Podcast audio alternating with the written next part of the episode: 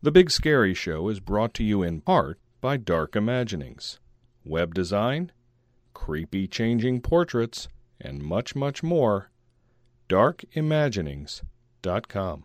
Welcome, boys and ghouls. It's time once again to kick open the old mausoleum door and see what climbs out. Clawing his way out of a fetid grave is Drew, aka Rabid Badger. Pull up a slab with Jim Millspaw in his award winning role as the Professor of Torture, Meat Hook Jim. Jason Storm is here as fan favorite Gothic commentator Storm. Do you smell something burning? It must be Salem's favorite old crone, Jonna Summers.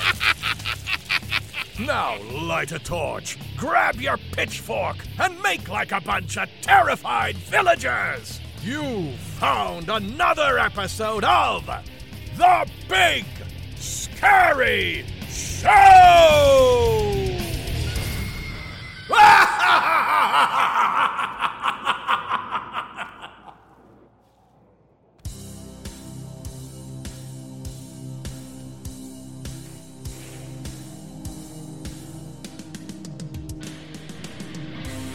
schools are out, temperatures are up, and you know it's the beginning of summer. And something that most of us do at the beginning of summer is think back, years past, and take a little walk down nostalgia, and, and remember all the things that uh, made things fun, and, and why summers were cool, and, and and got us thinking to you know the anticipation to October and to haunting and Halloween and nostalgia for Halloween. That's always been a fun part for us.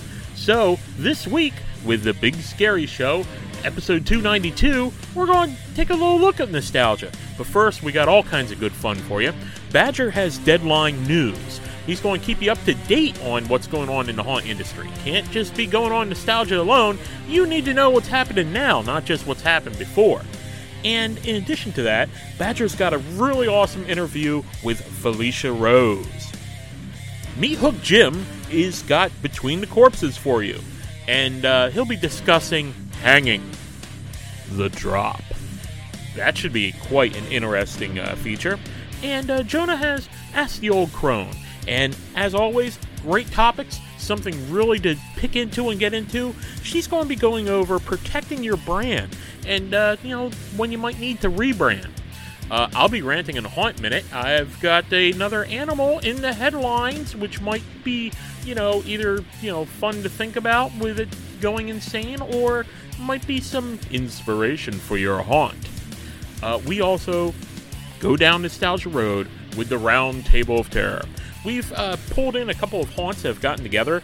Uh, these awesome haunts from across the country specialize in nostalgia for haunting. So there's a lot of questions with that that we answer. So it's going to be a lot of fun talking with Aiden, Brandon, Carol, and Nicole as they speak with the hosts about nostalgia. What makes up a nostalgia haunt, and uh, how can that be accomplished? And is it the is the past the future of haunting? Gruesome giveaway, all kinds of awesome music, much much more. Turn up the AC, AC turn up the volume get out of the heat and enjoy whatever you got going on for a meal off the barbecue because it's time for Big Scary Show, episode 292.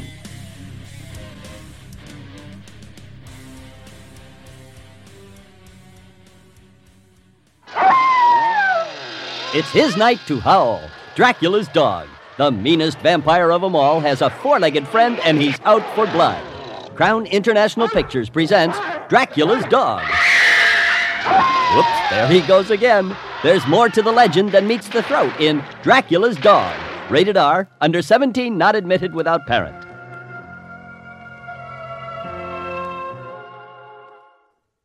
Hi, this is Aiden P. Finnegan from Dark Knight, Halloween World Scream Park, rated number 15 in the U.S. by BuzzFeed in 2022 in Long Island, New York. And you are listening to the Big Scary Show. Virgil Franklin. A bump in the night on the Big Scary Show.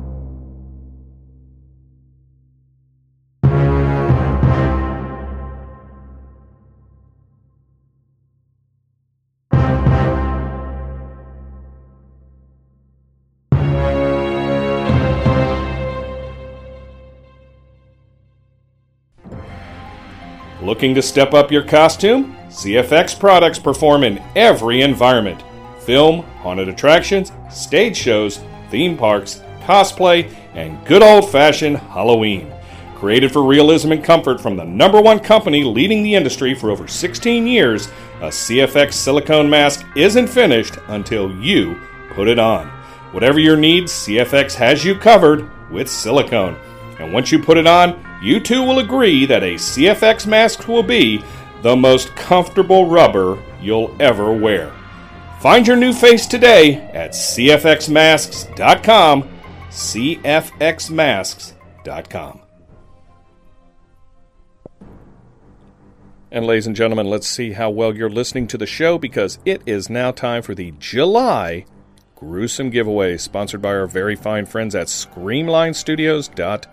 Um, October is only three months away, folks, so don't panic. Just head over to ScreamlineStudios.com and get all the Halloween supplies you need before it's too late. Now, you know how this works. I'm going to ask you a question. The answer is in the show. Please, if you think you know the answer, email it to us, bsscontest at gmail.com, along with your name and phone number before midnight on Monday, July 10th.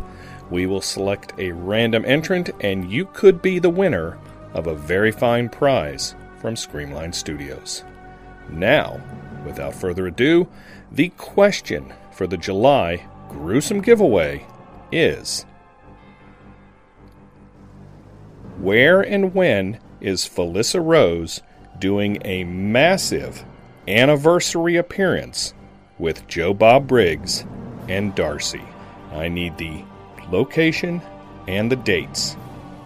If you think you know that answer, please email it to us bsscontest at gmail.com before Monday, July 10th at midnight, and we will select a random entrant. Previous winners and family members of the Big Scary Show are not eligible to win. Good luck, everyone, and thank you, Screamline Studios, for providing all these great prizes that we give away every single month here on the Big Scary Show. And ladies and gentlemen, my name is Drew Badger, and here we are at FrankenCon in beautiful Knoxville, Tennessee. The vending floor is winding down, but the parties tonight are just getting started. But we've been hanging around with all the cool kids, all the celebrities, all the vendors, all the great stuff. Somebody here that I have seen at many, many shows, rarely get a chance to talk to her because she's always got a line out the door. The absolutely lovely, vivacious, and very talented Felissa Rose from, you know her from Sleepaway Camp and about 3,000 other movies here. How's the show been for you? Oh, first of all, thank you so much. That is so kind and so sweet. Thank you for having me. The show is amazing. Um, I love Knoxville, Tennessee. I am just enjoying myself meeting everyone. There's always, you know, magic in the air because our community is about coming together and celebrating the, these horror movies, but celebrating the relationships and connections we make from loving these films. I, am assuming the vast majority of people are talking to you about Sleepaway Camp. That seems to be the big one, and a big anniversary with Sleepaway Camp. Yes, yes, yes. Oh my gosh! So 40 years ago, we filmed Sleepaway Camp. So you made this when you were negative one years old, right? oh, oh, oh, yes. I was only two. Now, um, yeah, 40 years ago, so I'm pretty old, but I'm so happy to be here and to share this anniversary with everyone. Are there special 40th anniversary shows going on at cons around? Are there like reunions or are there special screenings or anything at some of the shows coming up? Absolutely. I mean, we just had a big one at Texas Frightmare, and now we have a major birthday party at Joe Bob Briggs Jamboree, and it's going to be in Vegas October 7th through the 9th. They're going to show all the films, four films, all Sleepaway Camp cast members from one through four. And like Joe Bob and Darcy, they will celebrate in a massive fashion. Oh, you know, eh, how could they not, right? And you're in Vegas. I mean, what could possibly happen, right? Absolutely outstanding with the best people on the earth. Now, you know, as I mentioned before, you've been in a lot of different films and, and you keep putting them out. What's going on with you? I mean, how are you in such crazy demand? I see you, you know, listed almost everywhere these days. Wow, that's exciting. Um, I think I just really have a love for the genre, and I'm fortunate that I've met some great filmmakers. So, with meeting them, it's like good conversations and communication about making films. And I love the independent film market and I just uh, enjoy acting and producing, so it, it sort of creates the momentum that continues. When I talk to people like Bill Moseley or Kane Hodder or something, they, they all seem to work in the same movies. There seems to be like, oh, I'm working with Bill Moseley, and then the next person, I'm working with Bill Moseley, and, and, all this. Are, are you in that circle too? Do you tend to work with a lot of the same actors and oh, actresses doing that? 100%, absolutely. I mean, it's like I did, you know, movies, so many movies with Dave Sheridan, with Perry Shen, with Kane Hodder, Tiffany Shepis, you know, you name it. It's like Linnea Quigley. You continue the the navigating the road of filmdom with them, and it's super exciting. I mean, just making movies with Kane alone is is so. It, it makes my heart so happy because you love them as a person and as an artist. I assume you've read his book. One hundred percent. Yes, I love him. Where's your book? Um, someone approached me recently, and I just haven't been ready because there's so much more to come, I guess. I'm not really sure anybody wants to read it, so we'll see what happens. Okay, well, please let us know if you ever decide to take pen to paper and do all that. Thank you so much. So, so what have you got coming up on the film front? What, what have you been working on? What's coming out, say, by the end of the year? Um, I think, you know, with having just wrapped Crust, I have that movie coming out late. Check out Wolf Hollow, um, Dark Circles.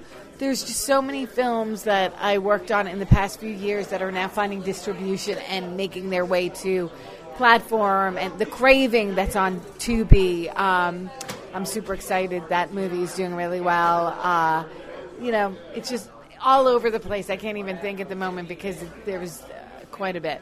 Do you think that the advent of streaming services has increased the number of films out there because now there's greater places to distribute it as opposed to trying to get a theatrical release or just going straight to video? Well, absolutely. I mean, I think we're in a place where we're being given a, a place to show these you know, amazing movies. I have a movie called Stream coming out that was made by Fuzz on the Lens, Michael Leavy, Jason Leavy, Damien Leone. They all made Terrifier. And now they have this great movie coming out soon, and the cast is incredible. So it's like every moment you hear about, oh, this one's coming at that one, and it's because of the great platforms we have. Excellent. Now, you know, you're one of the most prolific con appearance people too. I, I see you everywhere. Where are you going to be in, say, the next you know three to four months, July, August, September, Um, leading up to the Halloween season? Woo! Um, well, I'll be, you know, yeah, get comfortable. So I'm in Columbus, Ohio next week, and I'm actually showing um, Texas Chainsaw Massacre and Hedwig because we decided that it would be fun to just do, you know, some screenings of films that we love. So I'm doing that with my friend Mike McGrainer. Then I'll be at Days of the Dead Indie. I'll be at um, Morgue and Crypt Horror in New Mexico. I'll be at uh, the in Omaha. I'm going to there for their show. That's incredible, Omaha Comic Con. Then I'm going to Motor City Nightmares.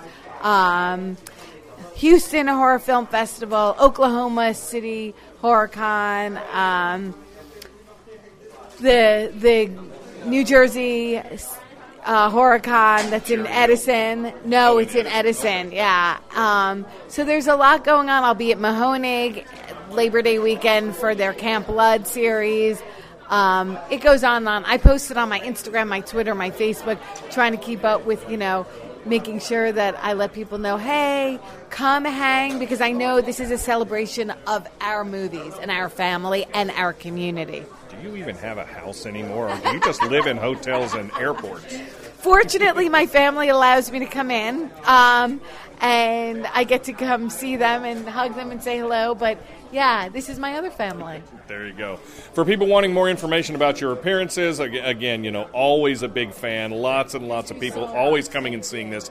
How can people get to those Instagram and those Twitter pages and those social media sites where they can find out where you're going to be, find out more information about movies and appearances? Well, I have a website, FelissaRose.com, and then I'm Felissa Rose123 on Instagram, Felissa underscore Rose on Twitter, Felissa Rose Esposito Miller on Facebook. Felissa Rose, always a pleasure to see you and speak to you here on the Big Scary Thank Show. you, and I appreciate you. Thank you for what you do. Thank you for taking some time to speak to us here at FrankenCon. My name is Drew Badger for the Big Scary Show, and we are out. Good evening. My name is Deadfield, the zombie butler. Visit me and all my friends here at VFXCreates.com and check out the new Putrid Pete, the zombie puppet. We have several new products that you might want to see. see you soon at VFXCreates.com. Music by Midnight Syndicate.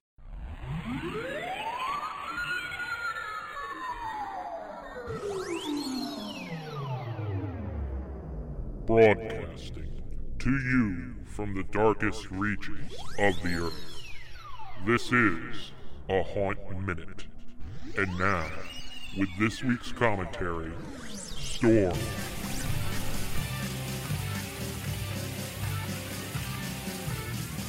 All right. Every once in a while, something in the news catches your eye and you know gives you these great ideas for haunt backstories and, and working up legends for your haunt and things like that. You know, you get to see something with the traditional haunt trope, a trope of something that went bad. And this week, the something that went bad, amazingly enough, is something we should have known for quite a long time and technically have, are killer whales. All right, right, first thing we call them killer whales, so you know, no surprises. So apparently, there are killer whales or orcas off the Spanish coast, which are sinking boats. Yes, sinking boats, attacking especially sailboats, ripping off rudders, which, you know, if you're on a sailboat, that's bad. You can't do anything. And not only that, but these uh, killer whales are teaching each other to do that. So now we have, you know, actual real killer whales. And I mean, there's a history of this. And you know, there's there's an old movie called Orca, which was sort of like Jaws, but was a killer whale, and then even Jaws itself. If you're not familiar with it, the boat that they use and gets eaten, and they need a bigger one of, is actually named Orca. So it's really amazing that you know these killer whales are teaching each other and orchestrating these attacks against humans now. And you gotta ask yourself a question why, especially if we want to do a backstory and, and figure this out for a haunt. And, you know, there are probably a couple of reasons, a couple of good reasons. We throw shit into the ocean constantly and stuff, and we had them as captivity, but, you know, it might not be what we think. They think the first of these whales to attack it is his name White Gladys. That might be a reason right there for the whale to come after us. We named the whale White Gladys. That's, that's just awful. Poor thing. And, you know, we, these whales we had in captivity, you know, we set almost all of them free you know, maybe that is a mistake. You know, whales might have made these ones go in captivity on purpose. We, we, you know, Free Willy might have been, you know, a, um, a serial killer of killer whales. So we, we don't know. We just know that these killer whales have gone bad and are now sinking boats. So watch out the waters. You know, watch the rudders on your uh, little uh, uh, sailboat this summer, and you know, use it for awesome haunt ideas because killer whales. Until next time, keep every minute scary.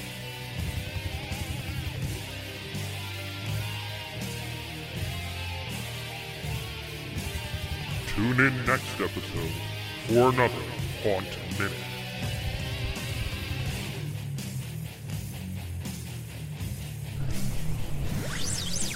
Hi, this is Josh Gates from Travel Channel's Expedition Unknown, reminding you to send all hate mail to storm at bigscaryshow.com.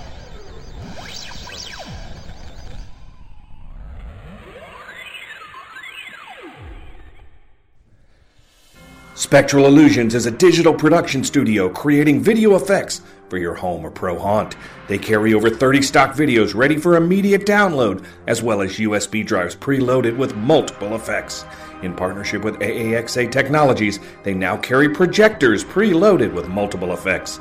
And now Big Scary Show listeners can get 15% off downloads, USBs, and screens with code BIGSCARY15 projectors not included. Visit spectralillusions.com and add some life to your haunt. That's spectralillusions.com. I'm Carol. And I'm Erica. We're with Halloween Hollow Haunted House in Tennessee, and you're listening to the Big Scary Show.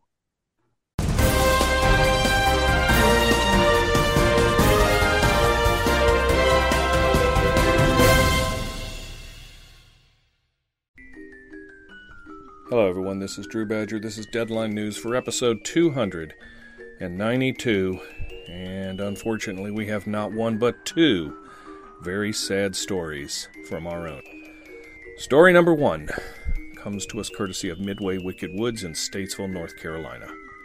Randy Jenkins, owner of Midway Wicked Woods in Statesville, died unexpectedly on June 14th at the age of 67. He had run Midway Wicked Woods for over 25 years. He was a man of integrity, compassion, a smart entrepreneur, and a man to look up to. There weren't many like Randy around, and he will be missed.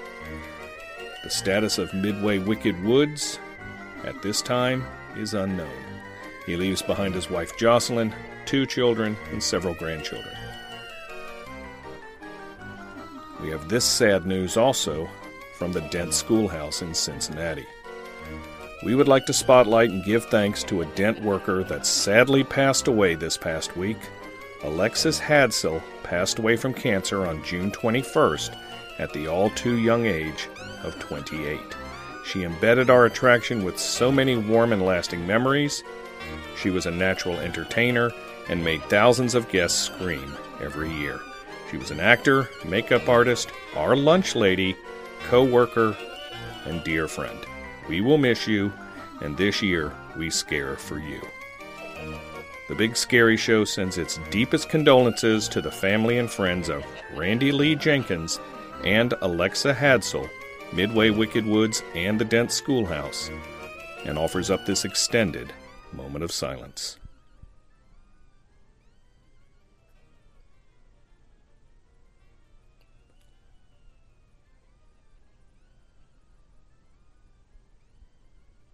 On a little lighter note, we have some hiring news from a petrified forest in Altamonte Springs, Florida.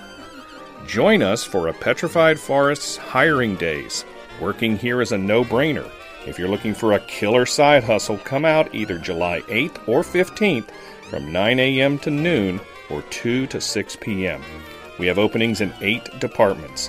Bring your ID, your availability from September and October, and don't miss out on this unique opportunity. You must be 16 years of age with parental consent. Visit apetrifiedforest.com for more details. We have more hiring news, this time from Schmidt's Farm Haunt in Melville, New York. We're now hiring for the upcoming season. To work at the haunt, choose which audition date you would like to attend and fill out the form on our website.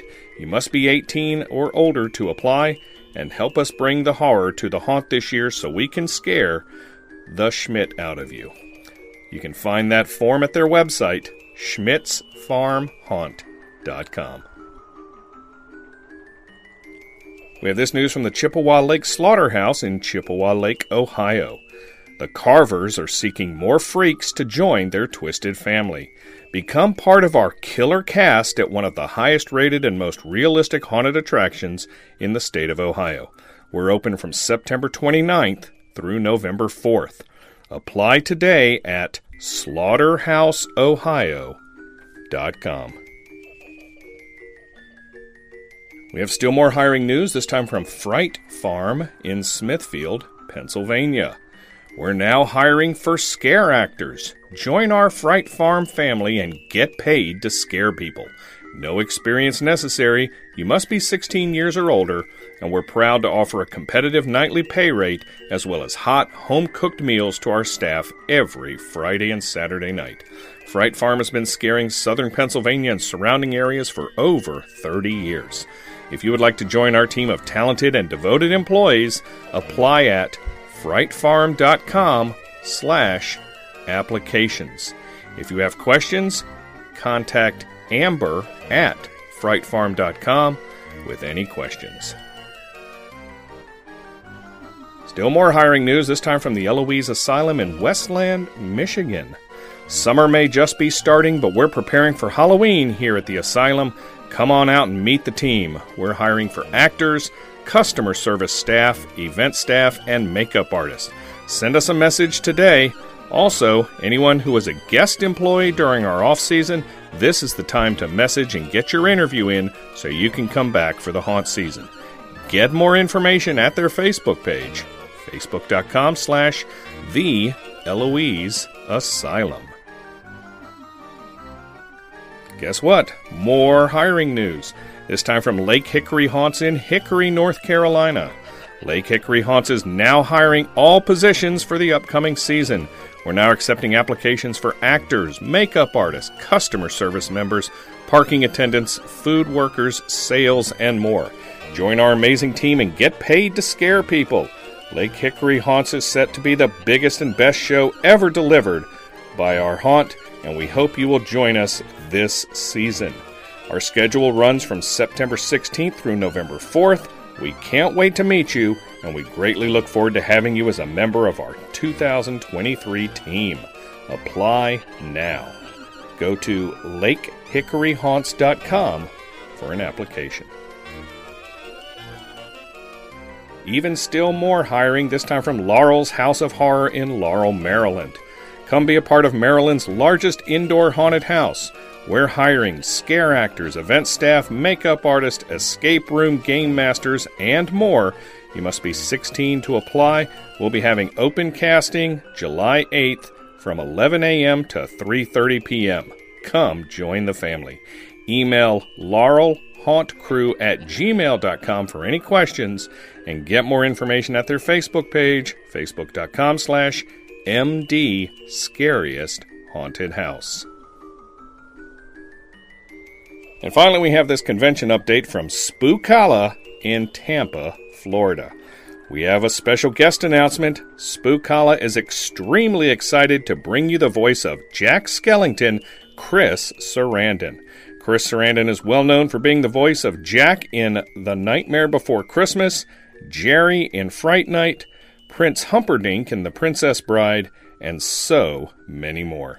For tickets to Spookala happening October 6th through the 8th, please go to Spookala. That's S P O O K A L A dot com. Remember, folks, if you have news in the haunted house, Halloween, or horror industries and you want it on the show, email it to us, news at bigscaryshow.com, and we'll get it on the show. No news is too big or too small. This concludes this edition of the Big Scary Show's Deadline News.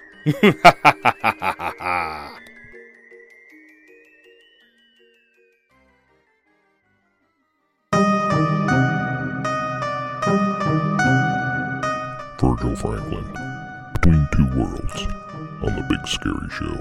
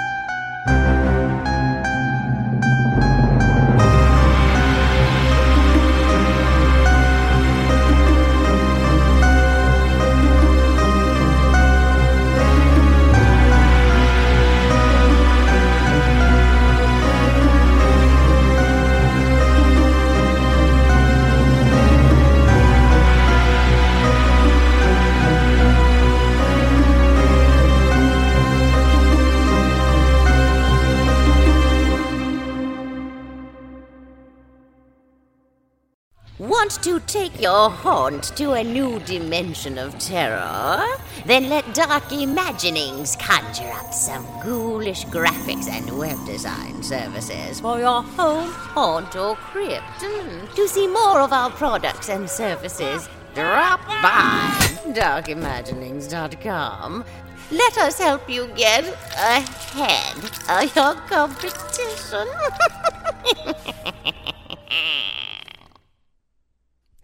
Roundtable of Terror is very proudly sponsored by HauntPay. Whether it's time ticketing, virtual queue lines, or anything else related to online ticket sales, have Alex and his staff set you up at hauntpay.com.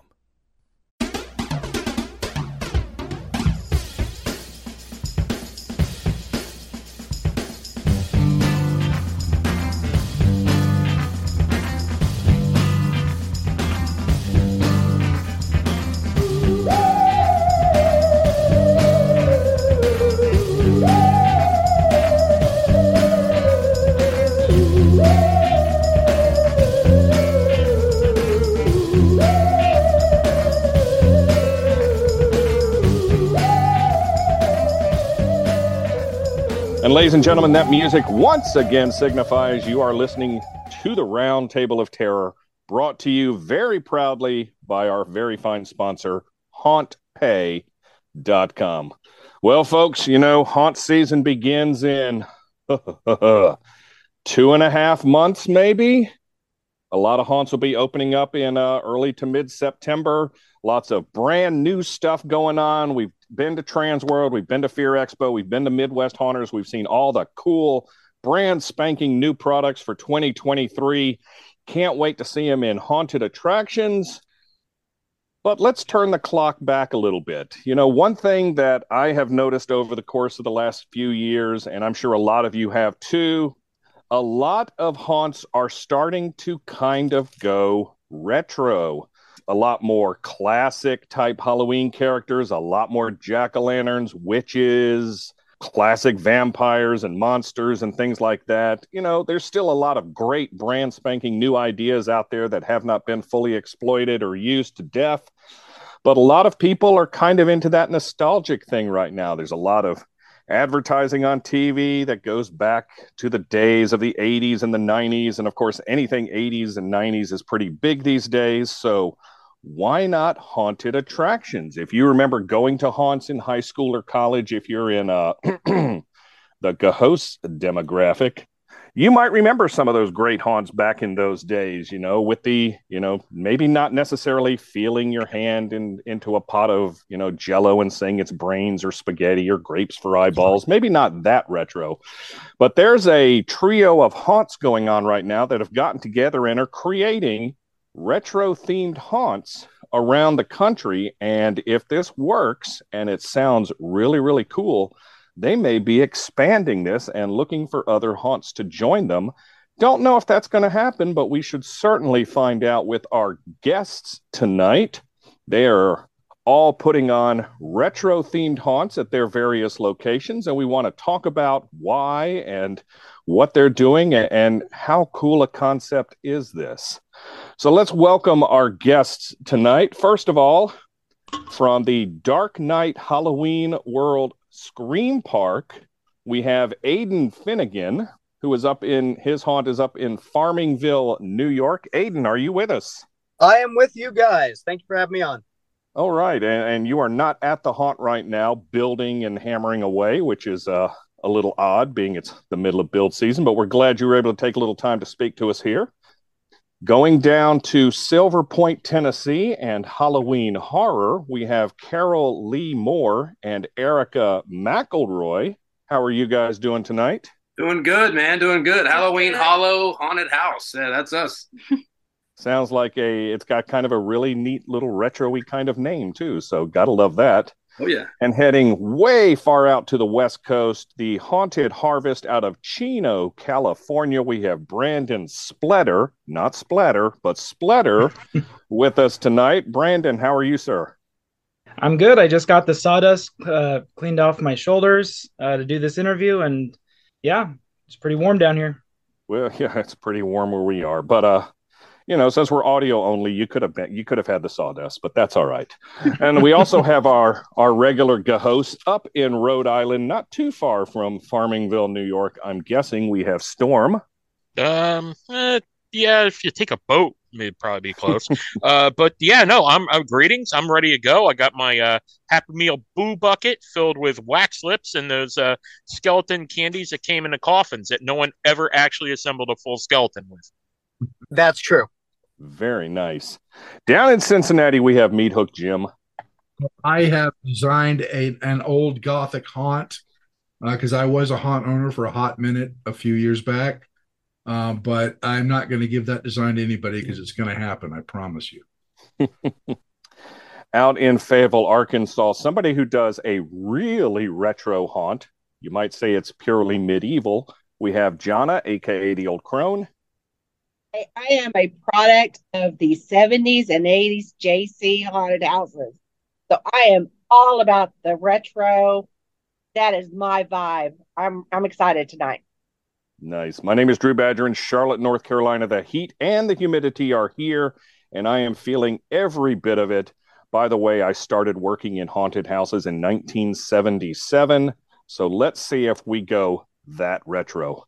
But, gentlemen and ladies, welcome to the Round Table of Terror. I'm going to throw out the first question Why a retro haunt?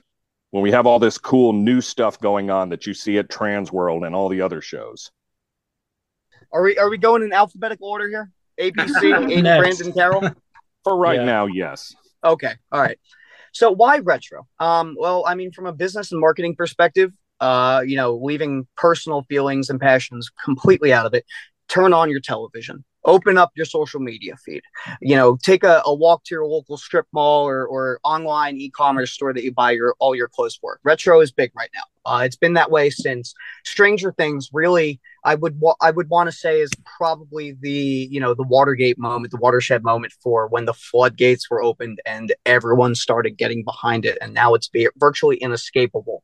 There's a lot of 70s uh, you know nostalgia going on a lot of 2000 uh, 90s rather nostalgia going on and more than anything else, it seems that the emphasis is put on 80s nostalgia. And, uh, you know, if you're not just a haunt fan, uh, but if you're a, uh, you know, horror fanatic, like I'm sure most of us are pr- pretty much, you know, the 80s is just usually a personal favorite time, you know, era of horror films. You know, like you said, you had the VHS store experience, and you know, sometimes the art on the the begin the, the front of the VHS would be better than the movie itself, and you know, that's influenced a lot of our artwork that's done by uh, Market State of Start Designs. If you go back and look at our uh, artwork for the past three seasons, it's all trying to be VHS artwork. You know. Uh, and it's all a big tribute to that. Uh, so obviously, there's a humongous demand for it. We're seeing more and more haunts across the country, uh, big and small, including some national level haunts that are, you know, these big name haunts aren't afraid to go after the vintage Halloween, you know, with the pumpkin pails and the the classic cat drawing. You know exactly what I'm talking about, as well as you know some of that 80s nostalgia, you know, 80s slasher. There you go. Look at Midsummer Scream. They're they're all over it, you know, and rightfully so. This is the trend that's currently gripping the industry, but I haven't seen it really talked about a whole lot aside from a, a, couple mentions and some you know seminars i've attended at the trade shows. So i was like this whole movement's happening but no one's seeing that it's really a movement. So let's make it one. Let's draw attention to you know people like carol and brandon and erica and, and trevor and you know all these haunts out there that are really you know and not there and I, what i mean by a retro haunt isn't just black hey let's put up some black plastic walls and you know put out a, a bowl of grapes but take the modern haunt mentality and production value and apply that to you know giving an old dog new tricks you know parroting and paying tribute to the things that we all grew up with uh, and remember fondly uh, and and replicating that on a kind of a modern way but still with a heavy heavy dose of retro feeling you know? So i think you know everyone who grew up like me when i was growing up uh, in long island and going to haunts you know in the late 2000s they had still like that 90s sheen to them. They were still using a lot of 90s animatronics and props and uh, a lot of 90s, you know, gothic set design and things like that. So I fell in love with that aesthetic. And, you know, over the last, you know, the, over the 2010s, the industry really did, you know, evolve and, and start trying a bunch of new things to kind of get out of that old school aesthetic. But I think we've been far away from it now for so long that it's sexy again and uh, you know i want to see more and more haunts doing it and more and more haunts are going retro. It's just they're not talking to each other about it and that's the main thing. You know i want to i want to give people you know the, the the if you're looking for a haunt there are other options than just you know nothing but cgi screens. So let's say that let's say it that way. Now you sent me a press release talking mm-hmm. about these three haunts here um, were you the one that came up with this concept and then you pitched it to Carol, Erica, and Brandon and, and others, or or how did this come about? Um, I, I had brought up to Carol a couple of times because Carol, I've been a fan of his work for for many years. Same with Brandon. Um, you know, we go back, but a, a couple of years ago at one of the trade shows, I think I started talking to Carol when he was telling me about the new haunt he was starting, and uh, you know, I, I wanted to work together in some capacity. Now, you know, the last couple of years of my life have been hectic, uh, especially career wise. So you know, that didn't pan out, but this year, especially after attending a couple of the seminars and retro, retro, retro, there's something here. And I, I looked, and Carol's got this amazing show. So why not reach out to Carol and see if we can do something? Hey, Brandon's just doing a retro theme this year too. Oh well, let's get Brandon on the mix. Um, and I thought about it for a while. Uh, came up with a big plan, proposed it to two of them, and uh, luckily we have some uh, crazy resources for other things we're doing with my company that uh, we're able to also put towards this. Uh, we just finished filming an entire reality show and news show that's going to spotlight the history of haunted houses as well as some of the haunted houses that are going retro across the United States. So, you know, that I look forward to releasing that in the next couple of weeks. It's uh, campy, it's fun, and uh, it's it's giving some love to that thing that we all care about. Now, Brandon and Carol, when uh, Aiden came up to you guys and said, "Hey, I got an idea," what was your initial reaction? I mean, you were you already into the yes, I'm going to do a retro haunt as he just said, or did it just kind of become the catalyst for? Yeah, I think it's finally time to uh, go ahead and do this. Um, it, it hadn't really occurred to me. Um, I think Aiden reached out on on Instagram because we did a post, we did a, a theme reveal, and um, it seemed like an exciting thing to do. We've never really done anything like this where it's like a cross promotion. Um, I think it's a lot of fun. We've been aware of, I think, all of your haunts um, for years, and you know, it seemed like something that would be pretty cool. Kind of get in on the the nostalgia that's pretty popular right now. The uh, he pitched it to me, and I was like, well, you know, who's involved, who who's who's doing what, and what really made me and Erica kind of decide this is really cool is because he's on the East Coast. We're in Tennessee. We represent the South. Brandon's on the West Coast. And if you're going to let everybody know, kind of, hey, we're doing this thing, you're covering pretty much all parts of the United States. And I really thought that was kind of cool because you're getting three different style retro haunts from three different regions of the United States. And to me, that's really cool because I've been to haunts like West Coast style haunts are different than haunts you see in Tennessee. And I've only been to a few East Coast haunts, but their styles are different. And so you take different styles with the retro haunt approach. That was pretty. That was pretty uh, convincing for me and Erica. So we decided, hey, let's give this a shot. All you need to do is hit the upper Midwest, and you've basically got the country covered. It sounds like so. so if there's any haunts out there in the upper Midwest looking to go retro, contact these guys. Um, Carol, you, you, you brought up an interesting point about how West Coast and East Coast and the South all differ, and, and yes, they do. You know, I I have been to haunts all over the U.S. as well as our hosts, and and there are different styles. But um, does retro have its own unique style in the South and on the East Coast and you know on the West Coast too. I mean, are are the ones out in California? Is it all about surfing and windsurfing and and VW bugs that eat you or something like that versus East Coast or the or the South or the Midwest? Well, well I'd say go ahead. Go ahead. Oh, sorry. Yeah, I'm I'm from LA and now I live in Orange County, so I've kind of gotten like a taste of both parts of California. You know. Um, and Los Angeles, you know, growing up in the 90s, it, it is a different feel from Orange County, which is closer to the beach. We have Huntington Beach within like 20 minutes of my house. So it's it's very much a different uh, kind of a different vibe over here in Orange County compared to like Los Angeles, where you're landlocked and there's, you know, lots of city streets and you know things like that. It's funny because Erica grew up and is from Huntington Beach. So when I met Erica and was talking to her, she was, you know, talking to me about her childhood memories of working at different haunts. And, you know, you worked, you started at elementary school or middle school? Elementary school. So uh, I grew up with like the West Coast haunts. And then I moved to Denver. I worked there for a long time and worked for a company that was sending me all over the place. So I've worked in haunted houses all over the country. So I definitely understand that there's different feels. There's California, you see a lot of, um, I don't know if it's like this at your haunt, but a lot of uh, like festival type haunts, like like Scary Farm, and then there was you know there was um, like Dark Harbor and all that. Um, mm-hmm. or uh, haunted hayride and all that.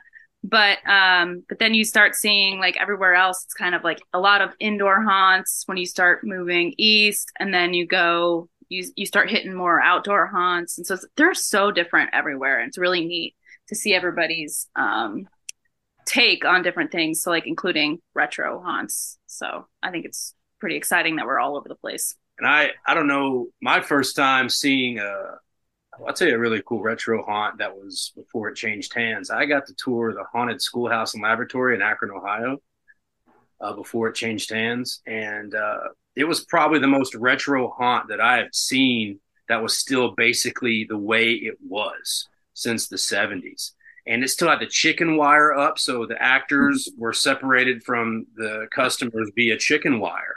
So you're walking through and you see them do their little spill behind the chicken wire, and I was like, man, I haven't seen anything like this. I heard my parents talk about the JC's haunt, um, you know, back the one they used to have in Nashville, and that was way before my time. But retro haunts in the South to me was black plastic, uh, strobe lights, blood paint, um, you know, and and obviously we're not going that retro, but the feel of it, like you could always tell that somebody's put some time into a scene and like they were like this scene i built you know my me and my brother built this scene right here and we we built it and we was uh dahmer and i was leatherface you know and it's just like you can tell some of these retro like the, the feeling of retro haunts has passion um, it wasn't just always to, to to make a quick buck and let's come up with something that's quick and easy but a lot of people that work those haunts they still talk about it today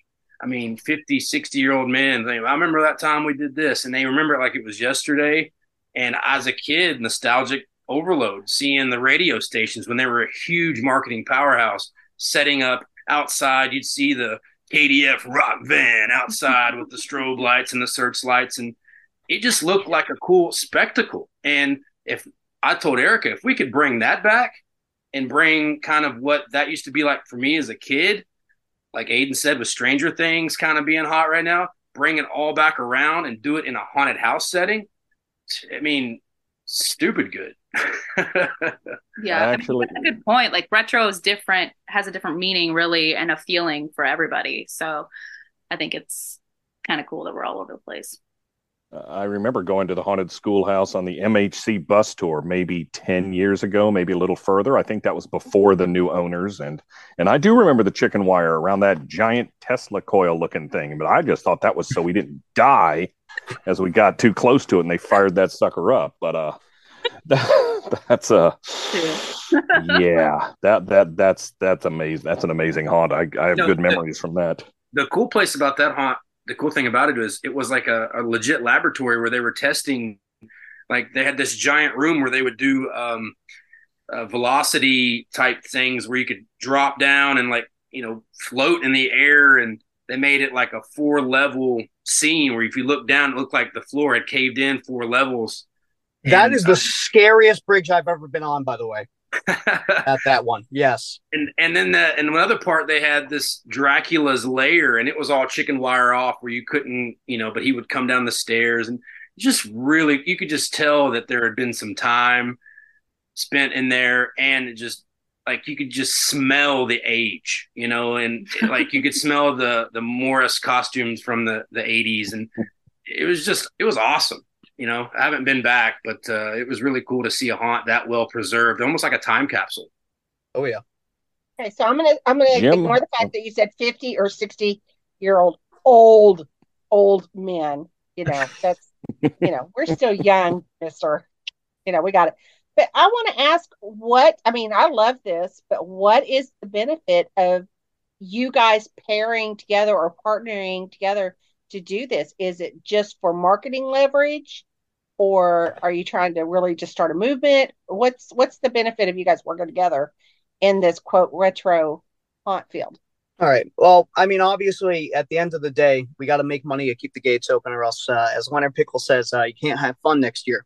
Uh, so, marketing is definitely at the number one priority list. But really close behind is we're doing this because, one, you know, you don't always get along with other haunts, and uh, you know, I, I, believe that a sense of community is probably the the one thing that can help this industry continue to grow. Um, and uh, you know, I find find myself privileged to be on such friendly terms with you know other talented creators like Carol and Erica and Trevor and Brandon and all their respective crews because they they just got crack teams working on this stuff. Some of the most talented people I've ever seen but you know we're doing this because we want to do it and that's the similarity because yeah like you said you have three different types of haunts. Our haunt it's a modular haunt it's a pop-up haunt because no one can afford to buy a location in long island. Uh, most haunts out here they're modular they're pop-ups.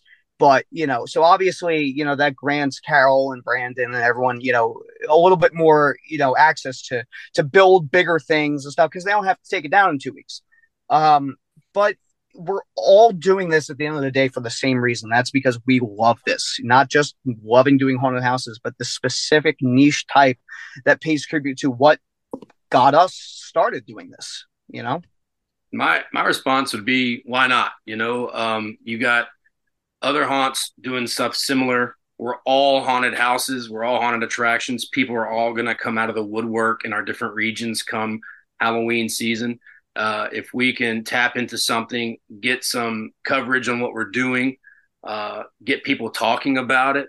Uh, I used to travel hours, still do, to go to haunted houses. Yeah. And yep. you know, if if I'm busy during the Halloween season, of course, but when I was a young man, you know, I would travel up to four or six hours and convince my parents to let me to let me go that far to to go to a haunted house just because I read about it in Fangoria magazine.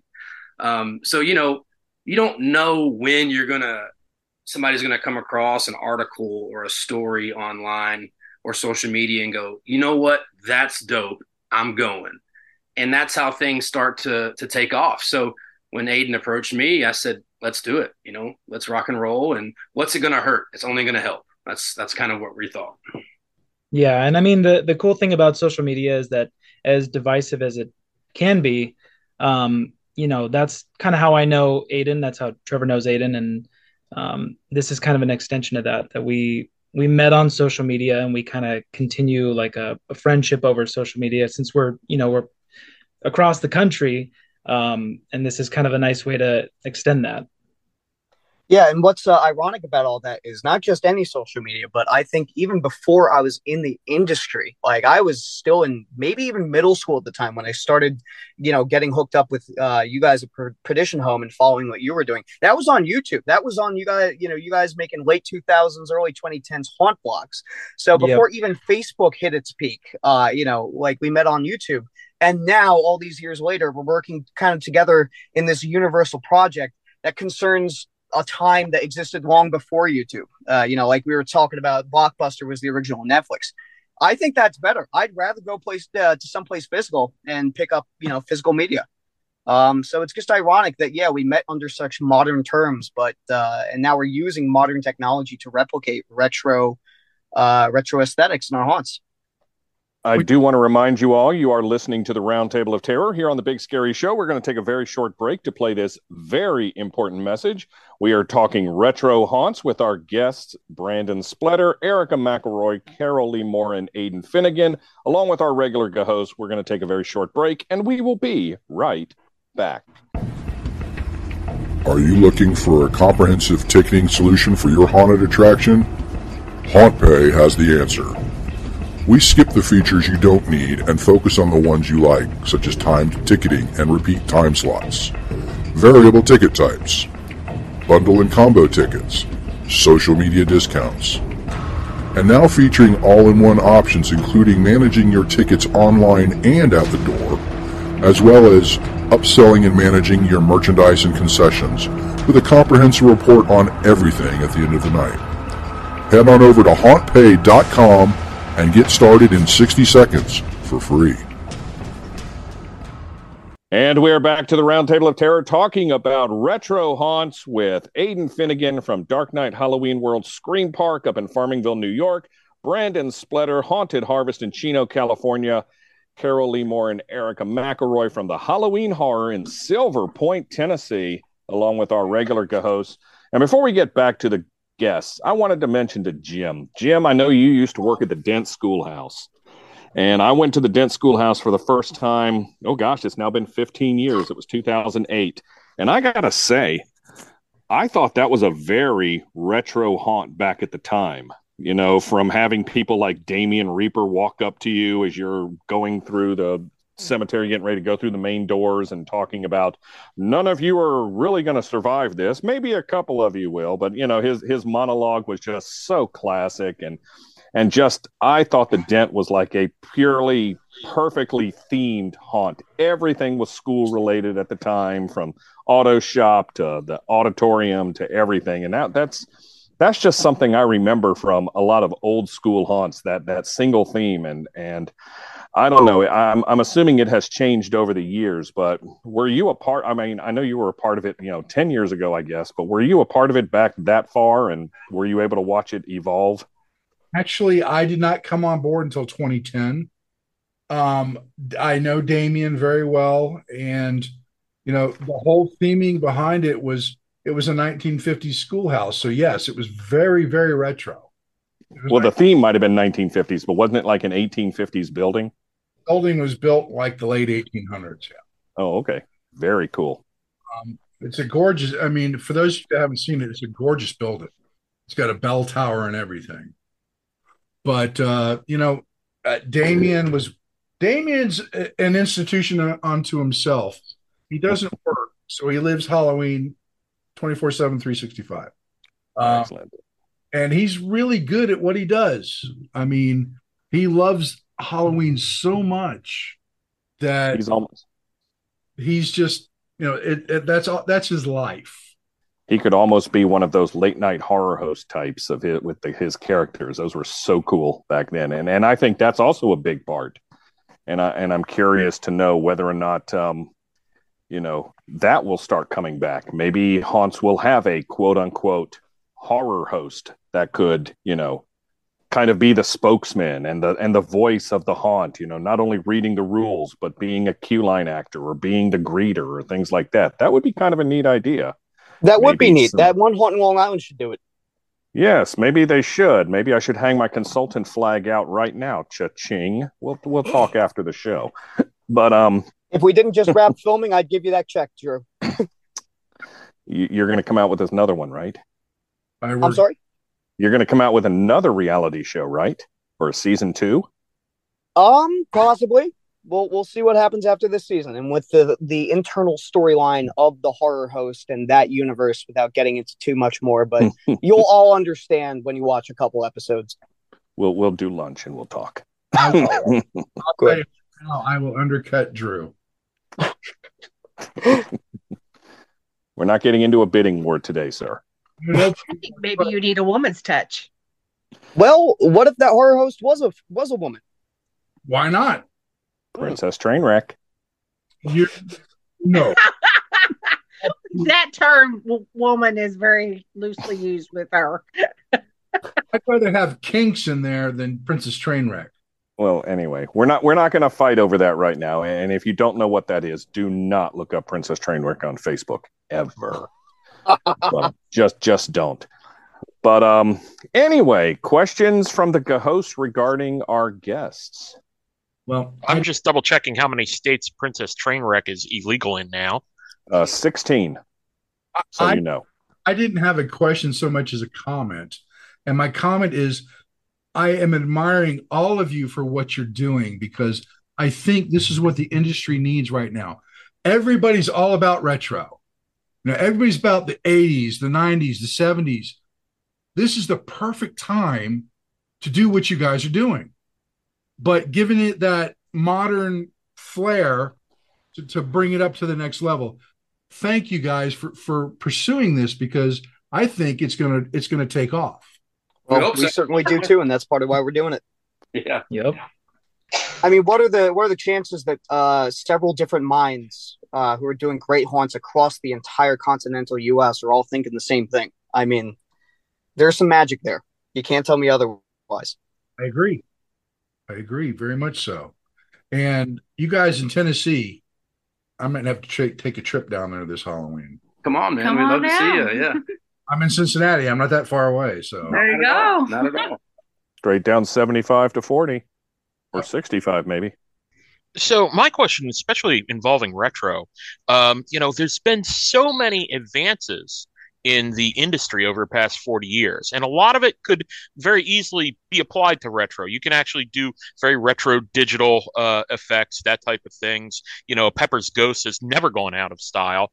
But how do you guys address makeup and being retro because there's a very different feel to a haunt in the 80s and 70s as to a uh, what you'd expect to see uh, a haunted makeup uh, performance at a haunt uh, today.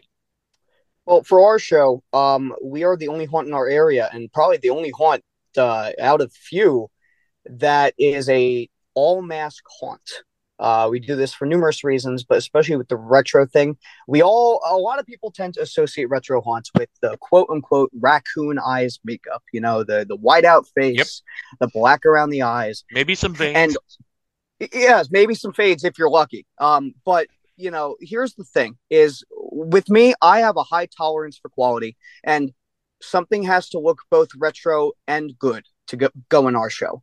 And unfortunately, there's still some haunts that are doing that uh, because of their circumstances. And I'm not hating anyone for it or whatever. Uh, you know, everyone does what they can. Uh, but you, you know, they're not doing it for the the self aware joke of a retro haunt. Uh, you know, when when you're doing stuff like this, there's obviously got to be some kind of level of self awareness uh, and you know poking fun at yourself and everyone else who's doing this.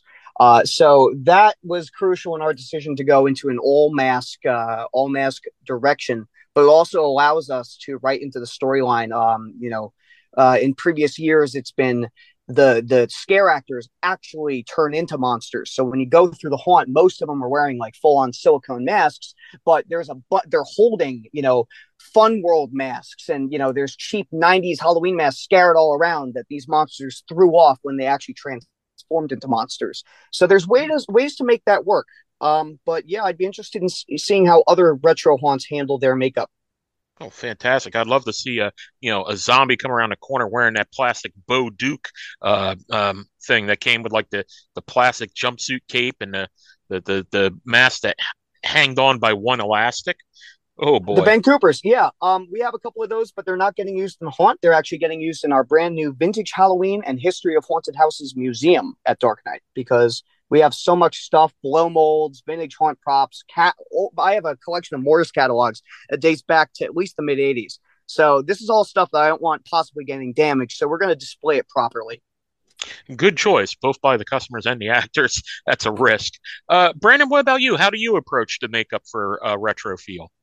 Well, we staff about 40 actors, so um, we don't have a lot of time every night to to do makeup. We encourage them if they want to, or if it's what their character is. But out of 40 people, we probably get like maybe three or four people actually doing dedicated makeup, um, and that's kind of on them. But we provide masks. Um, we last year one of our haunted houses was uh, called Maniacs, and it was based on real life serial killers, and we actually had like three dead ringers for the the serial killers that they were playing. We had like a Dahmer that looked exactly like him.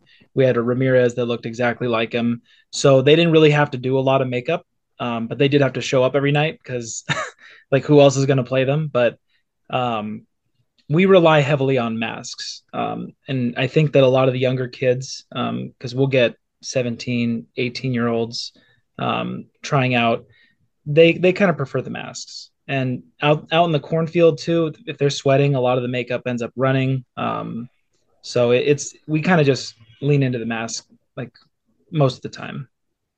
Oh definitely. Good feeling you know even retro masks there's some incredible movie quality ones that were used in the past which wouldn't work in a haunt nowadays but this type of feel definitely would. Um, what about halloween how how do you guys approach the makeup and retro issue so we are mask heavy as well for the most part, but we do have makeup. Um, we have makeup artists and we use um, there's specific characters that we use for makeup. So like our main character for like our video store, his name is Rewind. He is makeup with prosthetics most of the time. So they have we have somebody specifically that puts on his prosthetics because he's technically a vampire. There's a whole story behind him, but he's um so he's mask and or no, he's makeup and prosthetics, but he's also in the video store, which is also the queue line to our haunt. Um, and so he's in the video store with our patrons and like he's in their faces and talking to them about all these movies and um stuff like that. So like we have specific characters that are mask and specific characters that are makeup, but then we have a couple of characters inside the video store um, attraction that are kind of more old school.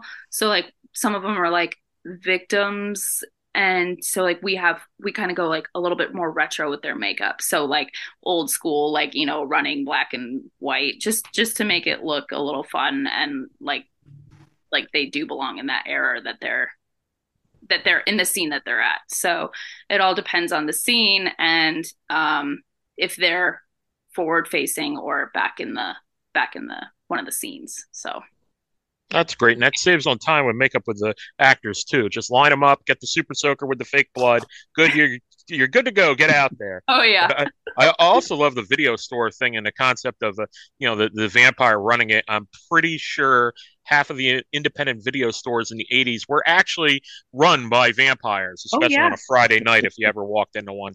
Oh yeah. I mean, what's who's to say what's really happening behind those red red curtains? You know, that special section of the store that you couldn't Yep. get into before you were a Uh, certain age.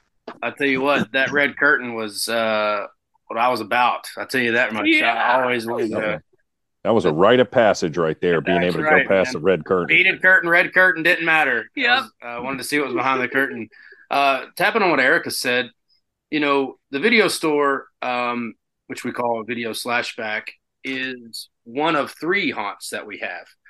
So we have Dark Raven, which is basic haunted mansion feel. So if you go into the haunted mansion, which we call Dark Raven, it's got a bunch of ghost-like, uh, you know, uh, actors in there. So you can kind of think of the old school, you know, the the real dry, the, the yeah, a lot of them are makeup in there. Um, Especially the one out front. He's he's kind of um He's he's he's, he's like a harbinger of sorts. He Yeah. he kind of tells you the story, you know, and on the front porch, and he's wearing like a top hat with a yeah, it's very situation. ghoulish, you know, very.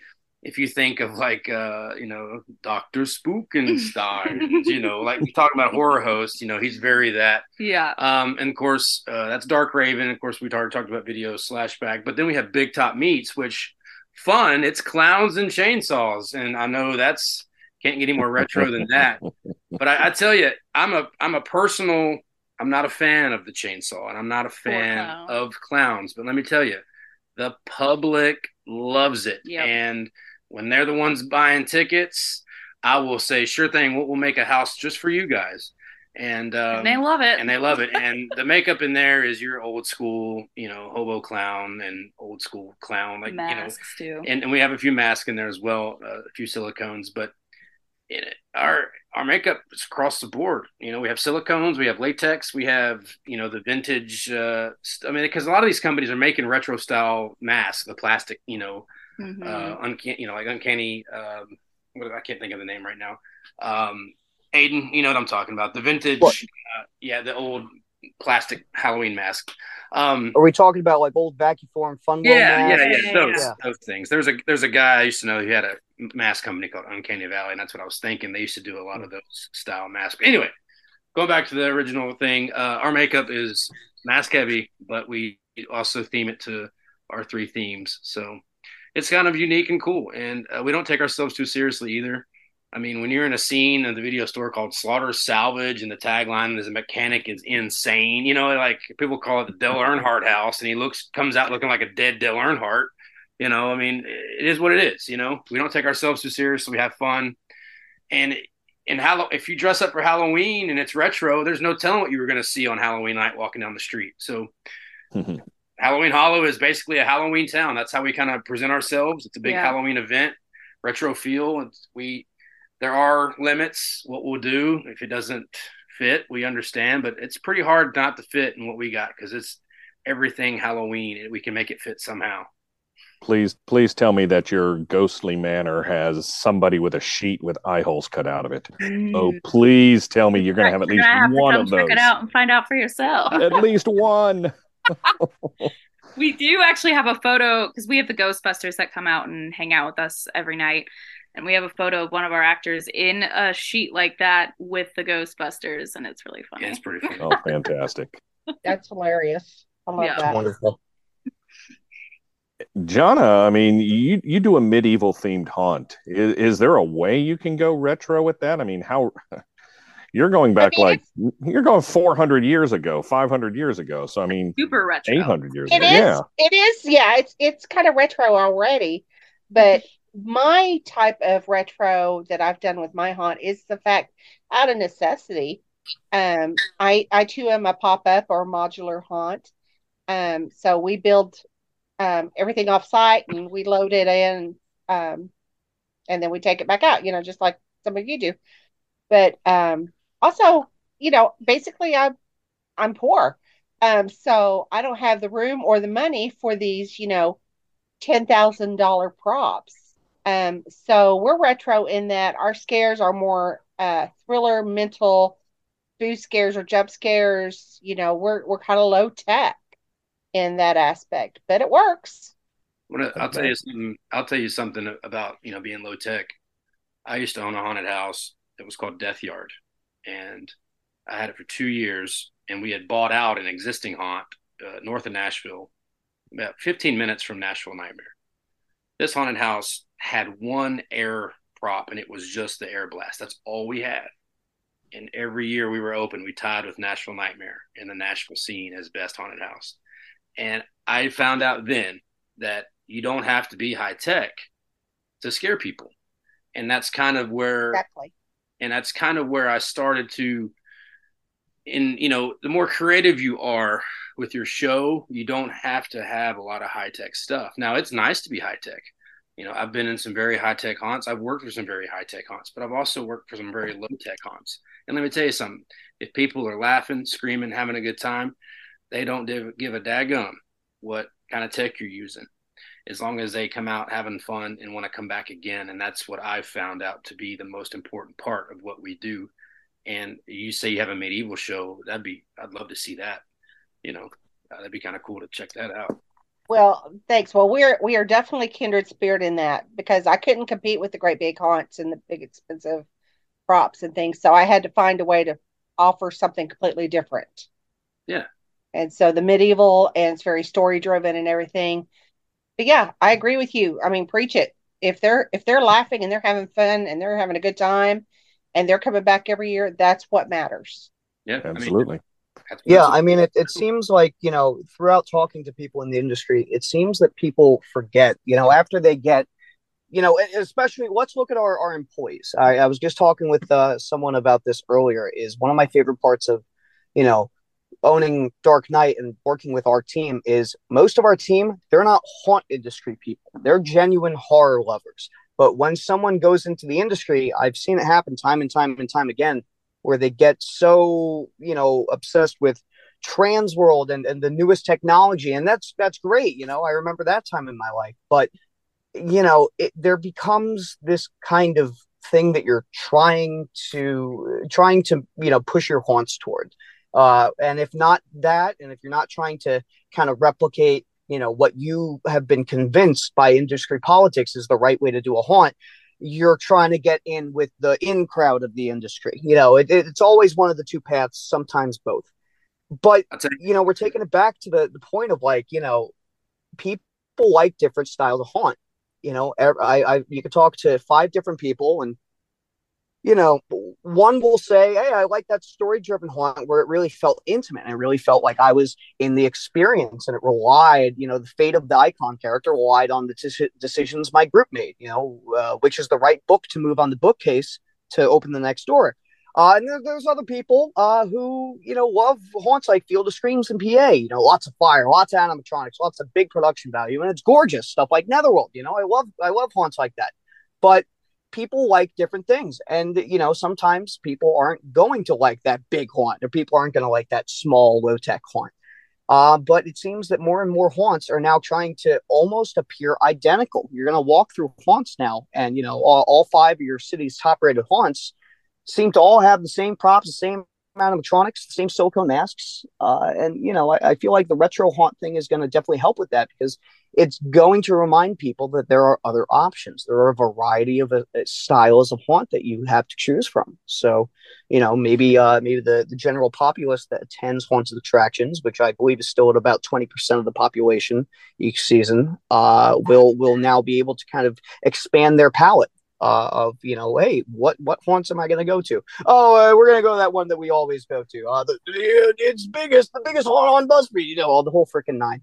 So hopefully, you know, this encourages people to check out other haunted houses than the one that they go to.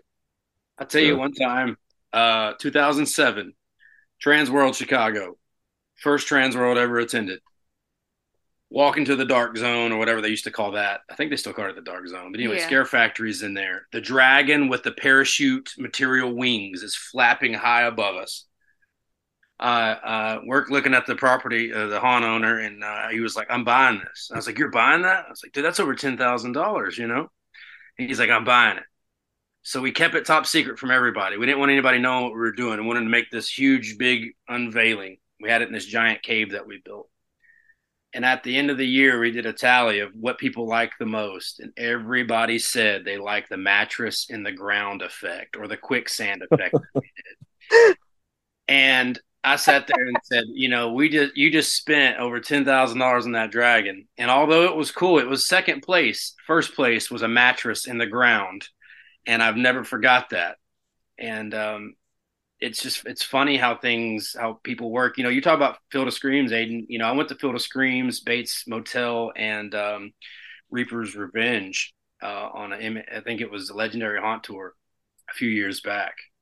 And I tell you, my, my favorite out of the three was Reaper's Revenge because it felt a little old school and kind of how I came up, you know, in the southern haunted outdoor haunt. You know, it was like you just kind of use what you got um, but Field of Screams to me was the best outdoor attraction I've ever been to. It was clean, it was organized, it looked slick, it ran smooth. Bates was retro in my opinion. It seemed very nostalgic.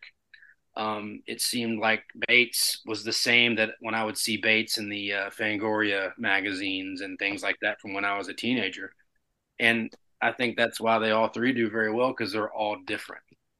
And, also, uh, while you mentioned it, and we, uh, you know, we're right here. Uh, big shout out to Reaper's Revenge. Oh my God, uh, Kelly, Todd, all of them, Paul, the whole nine, Ryan, incredible haunt. It's a, and like you said, you know, it has aspects of old school and aspects of new school, but the the old school aspects are done to such a degree, you know, overbuilt, overblown that it's just it, it, it's it's hard to describe their experience besides you know what I usually tell people about Reapers, and it's one of my favorite haunts, if not my favorite haunt, because it's the most well-rounded attraction or multi-attraction attraction that I've ever been to in my life. So big te- big shout out to Reapers. Um, I mean, if you're in the area, or even if you're not in the area, it's worth the trip. I'll tell you the amount of uh, haunt porn that I saw at, that, at those places. Reapers had a lot of uh, old carnival looking haunt porn. I think, if I'm not mistaken, it looked legit. They added uh, more. Okay, well, that's crazy to find that kind of stuff. Yeah. And then Field of Screams had all kinds of farm just equipment, uh, haunt porn everywhere, just rust and just sexiness all over the place. And I'm a huge fan of that. So very cool, uh, Carol. I hope the uh, third place um, for favorite things was a pallet buried in the ground with a red light under it and those fake hands. You know, we didn't even. Those are scary. Those are scary. had that, it probably would have been third place for sure. uh, I got a quick question, and I know we need to start winding this down because I think a couple of you have schedule issues. Um, with the with it all being retro, and a lot of people, we were talking before we started, you know, people remembering all the '80s and '90s. The people, at least in my age demographic have are your demographics older? People who are going through the nostalgia are they more in their 30s or 40s or or more versus you know the people who are you know what we typically try to market to the teenagers and the early college age you know? You know we try to get the uh, you know 14 to 25s in there but are you seeing more people in the 30s saying oh my god i remember this back from the 90s or from the 80s well for for our haunt, we would say that the line share of um, you know our clientele are probably like middle of the road millennials like myself. I'm i'm 33 so i grew up with blockbuster. I had like three video stores within walking distance you know of my house growing up in la and um that i think that's anywhere from like age like 30 to like 44 now. I think that's which is crazy to say but that's that's the biggest share of who comes to our haunt who sees our ads you know who's visiting the the pumpkin patch um, and then followed by I think Zoomers are like the next one, and then followed by uh, Gen X.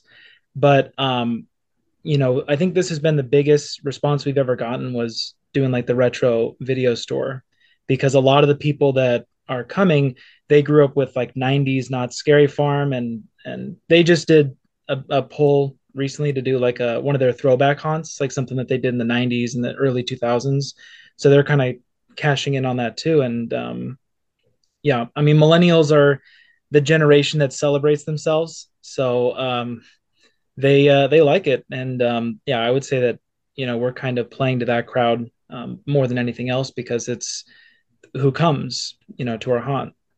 We we engineer our the whole concept of Halloween Hollow was Halloween fun for everyone. So we have a not scary pumpkin patch.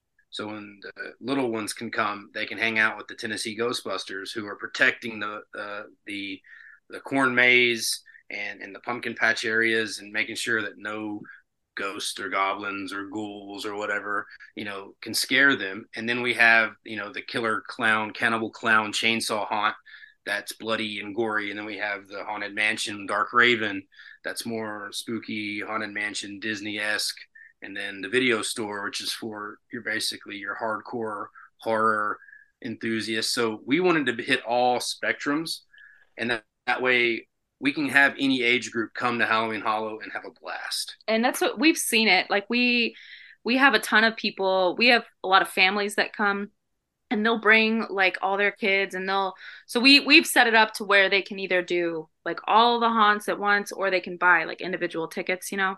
So a lot of times we see repeats. So they'll come in and they'll do like they're not sure if their kids are going to like it as much as they do. So they'll take them in and do one haunt.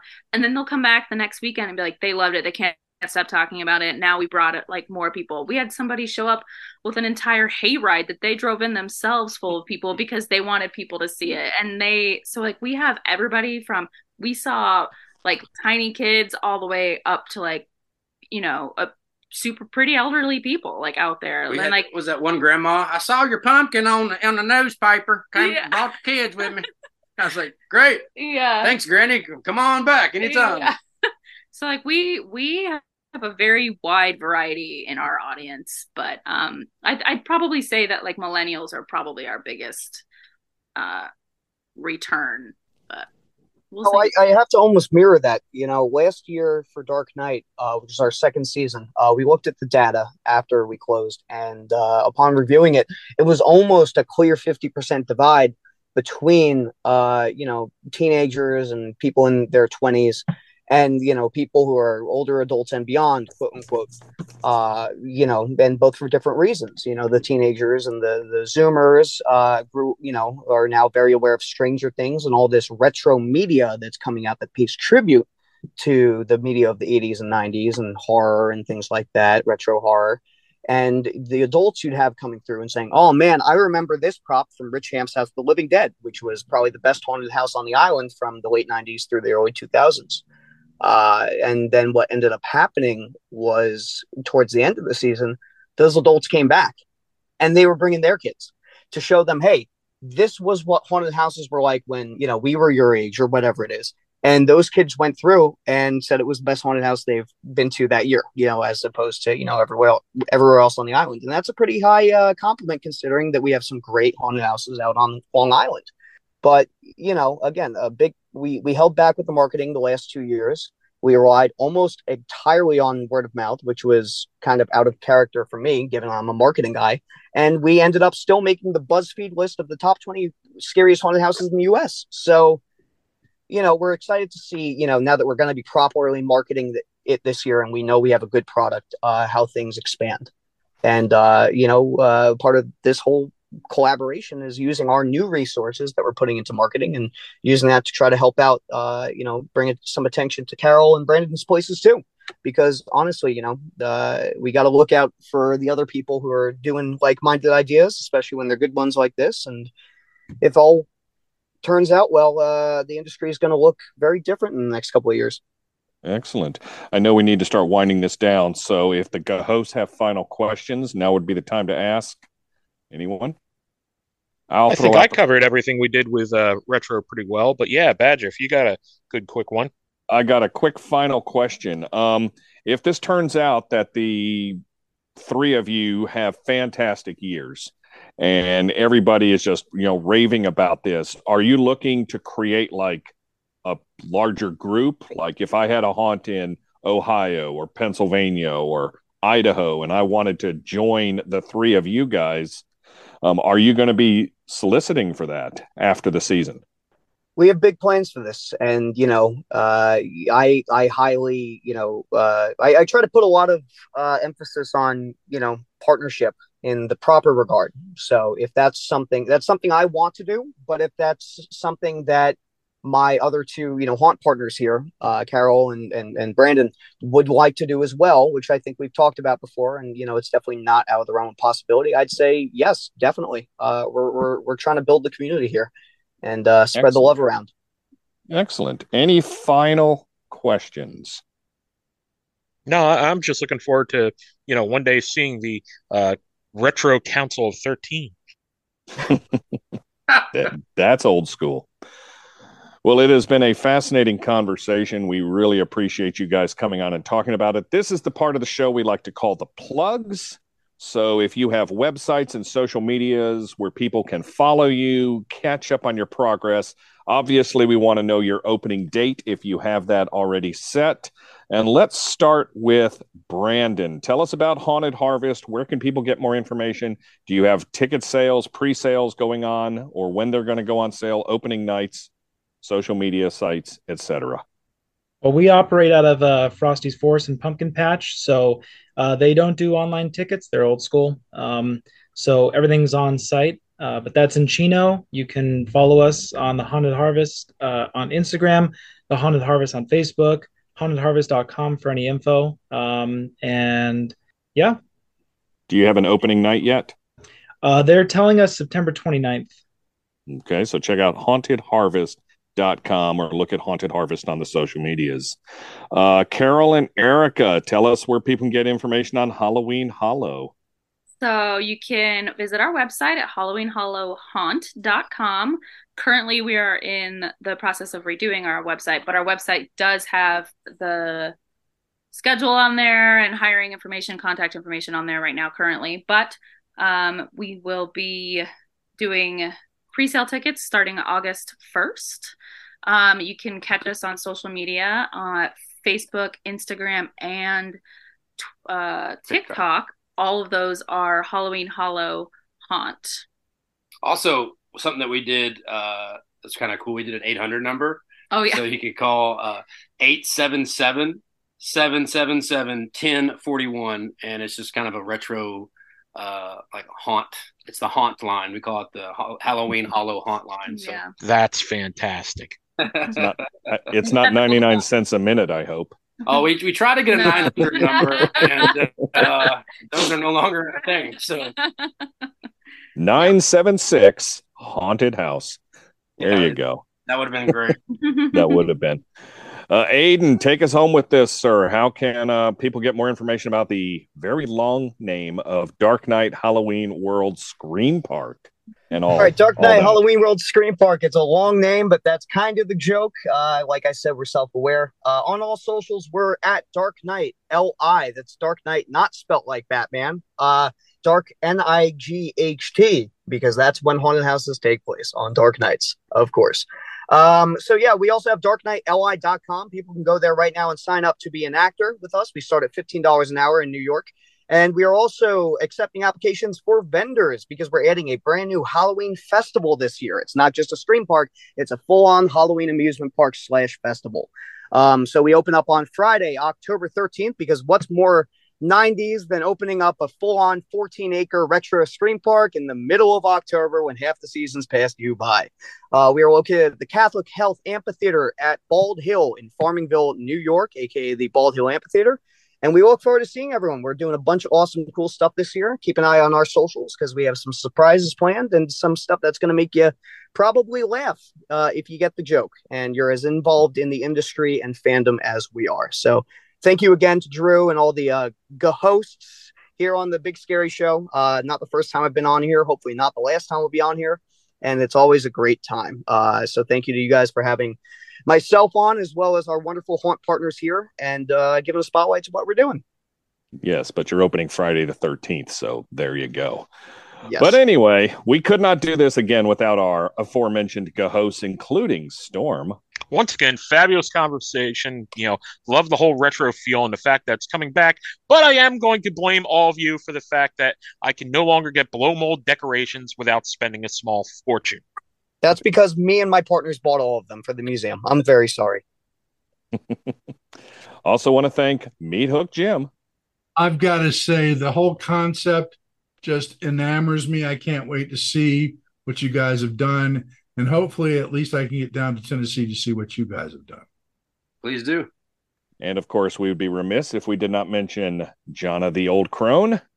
So I'm just going to say that if you ever want to know why Gen X is so tough, it's because we grew up on the fears you guys are creating.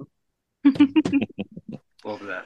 My name is Drew Badger, and one of these days, I would love to see an entire haunt with nothing but actors in Don Post masks. That would be uber retro. This is the round. I think we've is- been on a tour with one or two of those. We may have, but this is the round table of terror here on the Big Scary Show.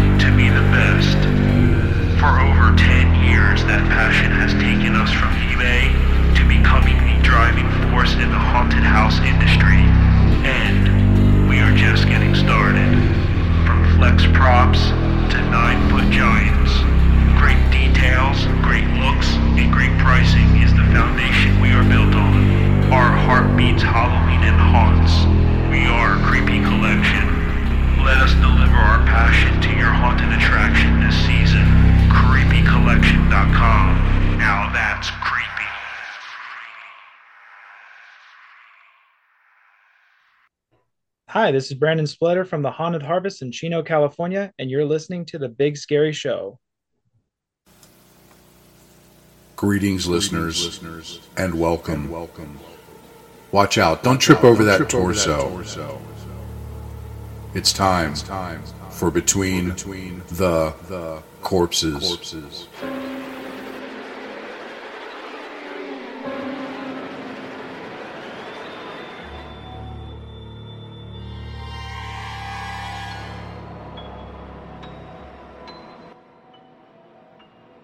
Greetings, listeners. Meathook Jim here. And as we continue our journey down torture and execution, we're still at the gallows and hanging the drop. When the trap door was first added to the gallows, the drop did not aid execution as intended. It took the efforts of a diligent hangman to perfect the process. On May 5th, 1760, a mighty throng gathered at Tyburn as a new era beckoned. The victim was Earl Ferrers, the first peer of the realm to be hanged in London, and a new method was on trial. Ferrers would not be hanged from the horse and cart that conveyed him from his cell at the Tower of London, as felons in the past had been. His death would occur when the floor beneath him gave way, leaving him suspended and strangled. It was known as the drop. The monumentous event was first spoiled when Earl Ferrers inadvertently broke protocol. He presented the hangman's assistant with five guineas, leaving the empty handed hangman fuming. Ferrers was forced to wait for his moment of doom while the two officials argued. Finally, executioner Thomas Turlis was ready to release the mechanism that held the floor in place. Misjudgment by the makers of the scaffold left Ferrers writhing on the rope with his toes touching the ground. Author Horace Walpole said, As the machine was new, they were not ready at it. His toes still touched the stage, and he suffered a little bit, having had time by their bungling to raise his cap. But the executioner pulled it down again, and they pulled his legs so that he was soon out of pain and quite dead in four minutes. Turlis returned to the tried and tested method of horse and cart. However, the drop was the shape of things to come. It was modified and made an appearance outside Newgate Prison in 1783. The victims were led out from the prison basement directly up the steps and onto the platform, some six feet high. Well, I'd my toes would still be touching. I'm six four. Anyway, hangmen still used short ropes, which meant that, despite the drop, victims suffered slow strangulation. It wasn't until Lincolnshire met man William Marwood took the job of hangman that science was applied. In Ireland, there had already been some advances in the form of the long drop. The correct length of rope could be calculated if the prisoner's weight, height, and neck musculature were assessed. With a long drop, the neck was broken or dislocated at the end of the fall. Death, or at least cessation of pain, was instant. Marwood drew up a chart to work from, which gave the length of rope necessary for anyone weighing between 112 and 224 pounds. He used a good quality rope, favoring a soft Italian type made of hemp and silk, as it now had to bear not just the weight of the body, but the force with which it fell. Marwood exchanged the traditional slip knot for a metal ring to increase efficiency. He urged the replacement of scaffold ladders with ramps to assist the weak kneed prisoners on their final walk. Where possible, he encouraged the digging of a pit beneath the scaffold to allow the platform to match the height of the cell floor, yet still have the efficient long drop beneath it. Marwood's proud boast was that others hanged criminals while he executed them. He was duly rewarded for his compassion. Unlike his predecessors, Marwood was not abused by street children or reviled by society. His humanity won the respect of everyone, from prisoner governors to his victim. So there was way to, you know, at least live a little bit longer. And you know, taller people like me, maybe quite a bit longer. But anyway, I digress. We'll catch you on the next episode.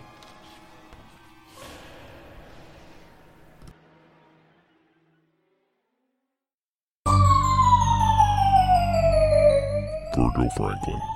Blood on the sawdust. On the Big Scary Show.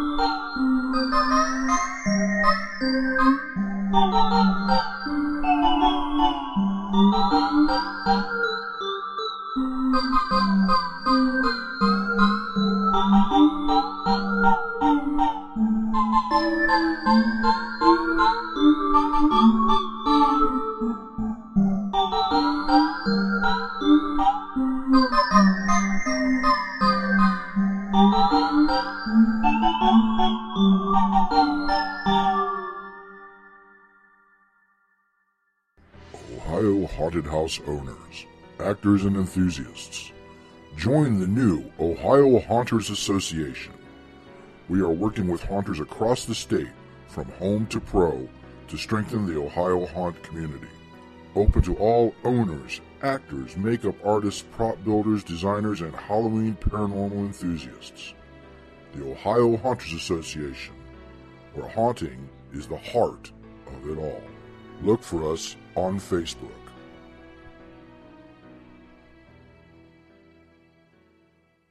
Hey guys, it's Felissa Rose, Angela from Sleepaway Camp, and you're listening to the Big Scary Show. Woo! The barrier between between life and death is no greater than the thickness of a door. Now, the door is open. What do you want? An ancient house, a phantom car, a terrifying confrontation with evil. Trish Van Vanderveer, Joseph Cotten, The Hearse, a classic experience in fright. From Crown International Pictures, rated PG, parental guidance suggested. It's time for Ask the Old Crone. A while back, we talked about some good ways to brand your business. Everything from selecting your name, your logo, your image, and presence in the marketplace. Well, what if you need to rebrand your business? There may be many reasons why you have to do or choose to rebrand. Maybe you're expanding, wanting to go in a different direction, or perhaps there's a dispute over the rights to your business name. Maybe you think it's just time to change things up. Well, for whatever reasons, here are some quick guidelines of things to consider before proceeding of a rebranding. Make a list of everywhere your business name is because every single one of them needs to be updated. This will be easier if you can keep the same LLC or corporate name, so all you have to do is change your DBA, doing business as, which will make taxes and legal items much easier to update. And don't forget to update your state and city licenses as well. Next, think carefully on what your new brand and name will be. Due diligence is always important to make sure the name isn't taken or too similar to someone else's that creates an issue. It's easy to check for available names with your state, and simply Googling will help as well. If you can select something similar to what you currently have, it will help with recognition. Create a plan for launching your new brand. You can pretty much follow the same steps it takes to launch a new business. As soon as you update your website, social media, and all your legal paperwork, get the word out. Use this as a great marketing opportunity to reach out to your past patrons or customers and make yourself known to new ones. Regardless of what prompted you to rebrand your business, see it as a chance for growth and expansion. Change, like growth, can sometimes be painful, but it can be made less painful if you plan ahead. Until next time, don't forget to stir the cauldron.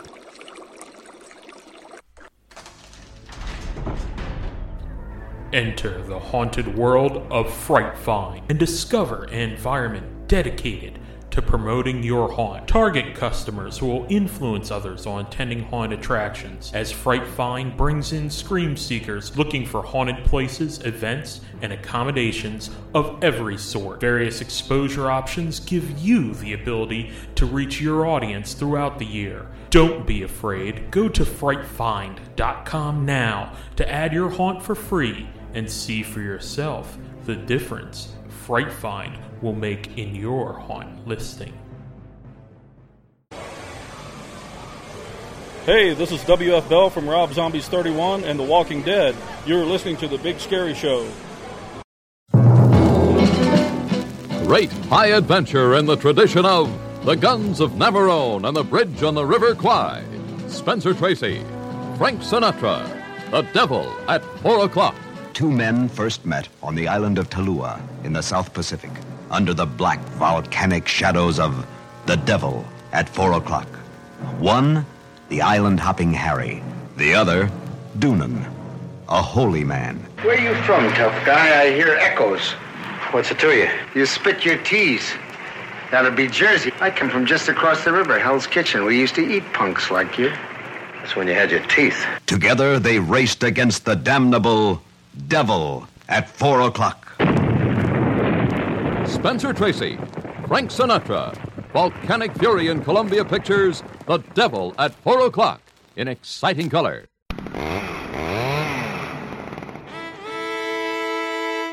Virgil Franklin, Redneck Romp, on the Big Scary Show.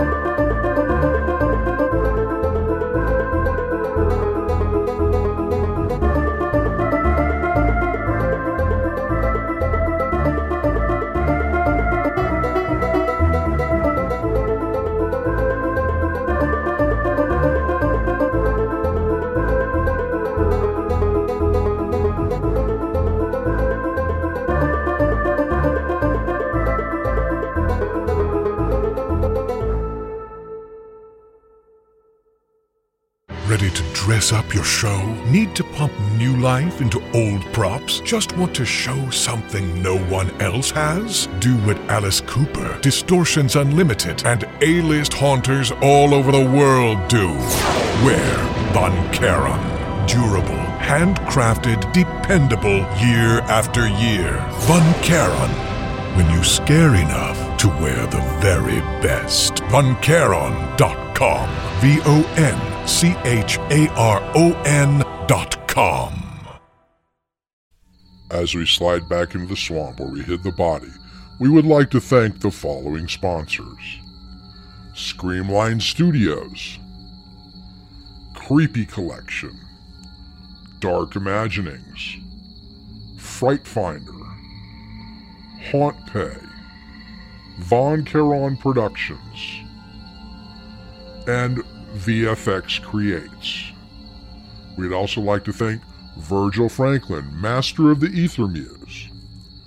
And we couldn't do this without the three hosts, including Badger, Haunt Consulting and more, rabidbadger.org. Meathook Jim, check out his other podcast at wrestlehorror.com. And Storm, Rants and More, hauntminute.com. And finally, you, the listener. Without you, we are nothing. The Big Scary Show is copyright Big Scary Show LLC, and no rebroadcast of this show may be made without express permission of the owners. All music used on The Big Scary Show is used with expressed permission of the artists themselves.